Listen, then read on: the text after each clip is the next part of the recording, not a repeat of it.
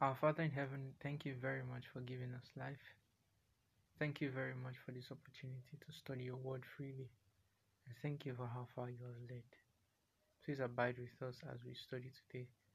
It's our prayer we ask in Jesus' name. Amen. I'm Oluwafemi, your host, and you're welcome to the Gospel Space.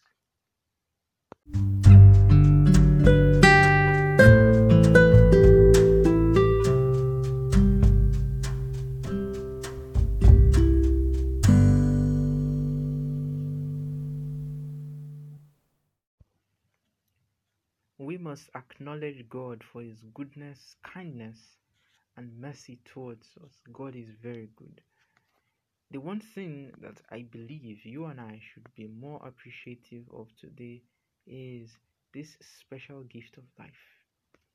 That we are alive there is another opportunity, another privilege for us to repent and talk to our God who is waiting to receive us, who is knocking and patiently, who has suffered so long, but still knocking on the doors of our heart that we may open up, that we may be saved. We have a merciful God. We have a merciful God. Today we would be studying Exodus chapter 36 and, and you know after going through the passage I, I thought why not combine chapter 36 and chapter 37 since they both talk about construction. Now I, I don't want to add extra chapters so um you don't have too much to read. At least not too much but don't have too much to just pile up because we want to understand want to understand what truth is because there's so much error and that is why we are on this podcast. There's so much error going about i want to know what truth is. So for today we'll be combining exodus chapter 36 and exodus chapter 37 together we'll just be taking out the key points like we did in our last episode in our last episode we saw how god asked the children of israel to give back what He has provided. What they have is not really what they worked for. He told them on leaving Egypt, the Egyptians will give you a lot of gifts. You would have a lot of spoil. And now I just demand a little. To build a temple where I will dwell in your midst is for your own benefit 100%. And we have learned so much from that lesson. In today's episode, there is much to also learn. There is much deep lessons to learn. Exodus chapter 36, let us see, let us hear what God has to offer us from this chapter. Now, Exodus chapter 36 talks about the people now giving as they were asked to give in 35. Now, after the Lord made that request, bring gift, free will offerings. I, I mean, we are getting the principle, the policy in which God lives by. God lives by a free will offering. He leaves us, He leaves you, and He leaves me to exercise our will. Nothing is by force. When He put our first parents, that is Adam and Eve, in that garden to care for it and he gave them an instruction do not eat of the tree that is in the midst of the garden he did not force he gave them the free will he gave them the power to exercise their will whether or not they would obey or whether or not they would disobey they had that willpower to choose now this is the character of our creator and now in request to build a temple that he may abide in their midst, he asked for a free will offering. If you are willing, bring something. If you are willing. So this means if anyone comes and clothes himself or herself to be Christ like or a messenger of Christ, and uses force and uses force then it's counterfeited then it's not of christ because again we are seeing here free will whoever is willing whoever is willing should give a gift. And now, yes, the children of Israel came.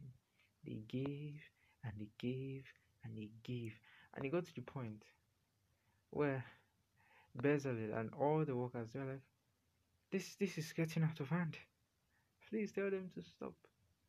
Please tell them to stop.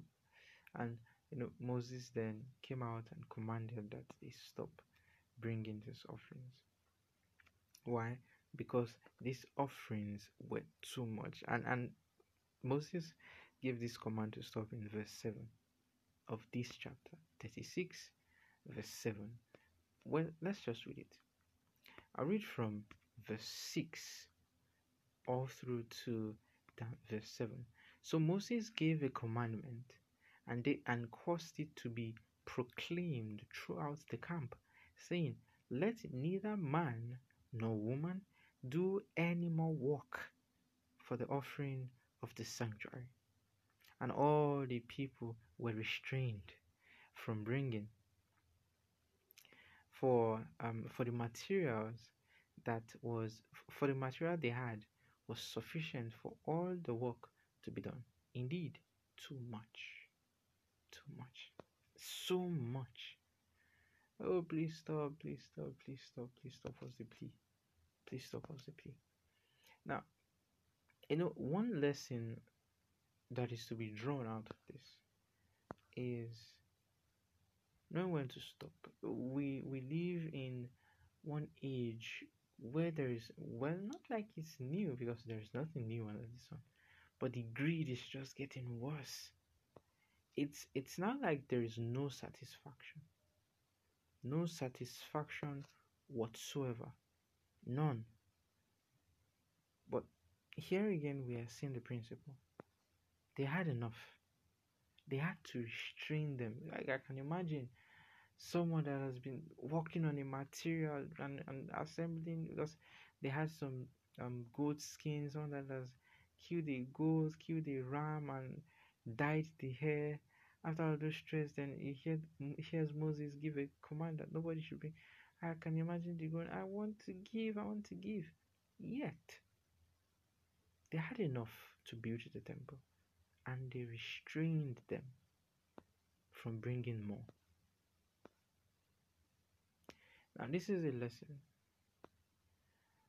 A number of crises have occurred this year where people had to start hoarding food items. I, I saw this news most especially in um on news platforms overseas where people started ordering food items. I people even started ordering baby napkins, diapers and all these things. I'm like, my. I see how there is this opposite movement, there's this opposite reflection of character in what God wants for man and what man is. So opposite. So opposite. And thank God we are learning these lessons yeah it's easy to say oh this is just about building but even in this building there are principles there are principles let's go to chapter 37 chapter 37 is also a continuation of the construction of the tabernacle the construction of the tabernacle and the first thing we see here is making the ark of the tabernacle in making the ark of the tabernacle.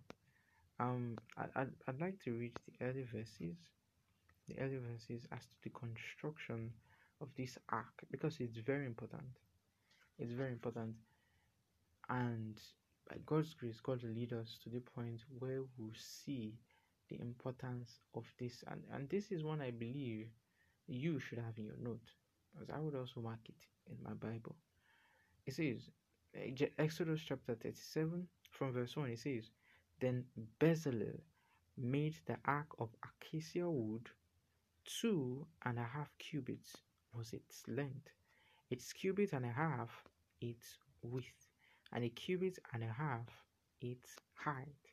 He overlaid it with pure gold, inside and outside, and made a molding of gold all around it. And he cast for its four rings of gold to be set on its four corners. Four rings of gold were to be set on its four corners. Then it goes on two rings on one side and two rings on the other sides of it. He made poles of acacia wood and overlaid them with gold. And he put the poles into the rings at its sides of the ark. For what reason? To bear the ark. Now, having um, a mental picture of this ark, well, you can also go to Google and just search what the ark looks like. You see how it is. So, with all of this description that is given to Bezalel as to how to construct the Ark of the Covenant, it shows that this ark was not to be carried with bare hands. They were to carry the ark with poles. Remember, it says the reason for making the holes, sorry, the rings and the poles is to bear the ark, meaning they weren't to touch the ark of itself with hands, but to carry the ark with the poles. Was to carry the ark with the poles. Very, very important. And as as we study, we'll see why this is so important. You know, as as all of this construction and remembering how God was was very particular about the construction of this tabernacle. Remembering and, and uh, reminiscing on other studies on the construction of this tabernacle and seeing how specific God was. He was specific. Every detail was given to the length of curtains, the, the utensils, every single thing. Just name it. They were so specific. Now, one thing I know for sure is God was giving Moses and the children of Israel, and even us, a pattern of what is in heaven. It is a pattern of what is in heaven. Now, if there is the most holy place where God was to appear to the high priest, then it would mean that that holy place, that um, that pattern of the holy place that was given to the children of Israel and even to us is what heaven is like. Now, as we've studied in previous verses, what is in the most holy place? It is the Ark of the Covenant. What is in the Ark of the Covenant? The Ten Commandments. Yes, we get to see how many more items were in the most holy place, but it's interesting that it's the Ten Commandments that were or that is in that ark. The commandments written by the fingers of God. Another thing I like to remind us of is when God declared his name on Mount Sinai to Moses, and we were seeing striking similars, uh, similarities with his commandments long suffering, everlasting, merciful, jealous, names that portrayed his commandments. Wow, that's so amazing. That's so amazing. One major take home lesson I I've learned that I'd like to share with you as I studied these two um, chapters, chapter 36 and chapter 37 is the calling of the mind to First Corinthians chapter 6 verse 19. Note what God is instructing or what God instructed Moses and the children of Israel and all the skilled men to make was a temple where he would dwell in their midst. Don't forget the song. And let them make me a sanctuary that I may dwell among them.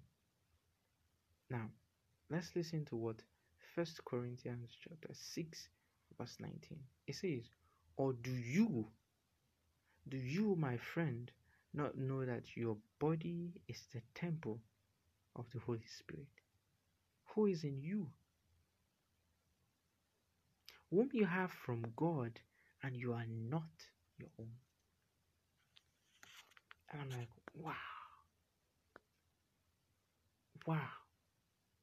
Now, if God specific as construction of the temple that he would abide in, do you not think that your life, the way you treat your body, how you live, God already has a pattern and He has instructions on how we should live, how we should eat, how we should care for the body. Don't you think so? God is specific and has He provided and provided and supplied us with all the information as to what He would have our bodies be? Yes. Yes, He has. And what does He want? He wants us to be exact. He wants us to follow His principles down to the dot. I'm like, wow. Wow. One key thing is the earthly sanctuary is a type of what is in heaven. Now, if our bodies are the temple of the Holy Ghost, of the Holy Spirit, then it would mean that the, the bodies, I mean the heavenly beings, even God Himself, is what we ought to be like. Earthly sanctuary is a prototype, is a copy of what is in heaven. Then this earthly body should be a copy of our Creator.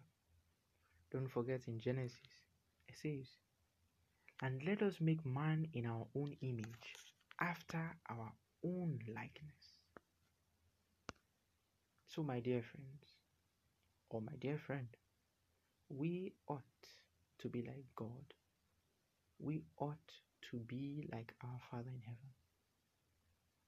Our Lord, our Savior, and our Master declared in Matthew chapter 5, verse 48. It says, Be ye perfect, even as your Father in heaven is perfect. If it were not possible, he wouldn't make such a statement. But because it is possible, and because that is the requirement to gain access into his holy mountain, he declared it to us. My friend, do not be deceived. Do not be deceived by anyone, and do not be deceived by presumption. If the Maker, if our Lord and Savior commands us to be perfect, then we ought to be perfect. Is He willing to help? Ever willing to help? Oh, my dear friends, this is a law of specificity again as to what He would have us be. Oh, and I pray that we will run to Him for help, that He would help us, that He will see us through this pilgrim journey in this life. Do have a wonderful day. God bless you.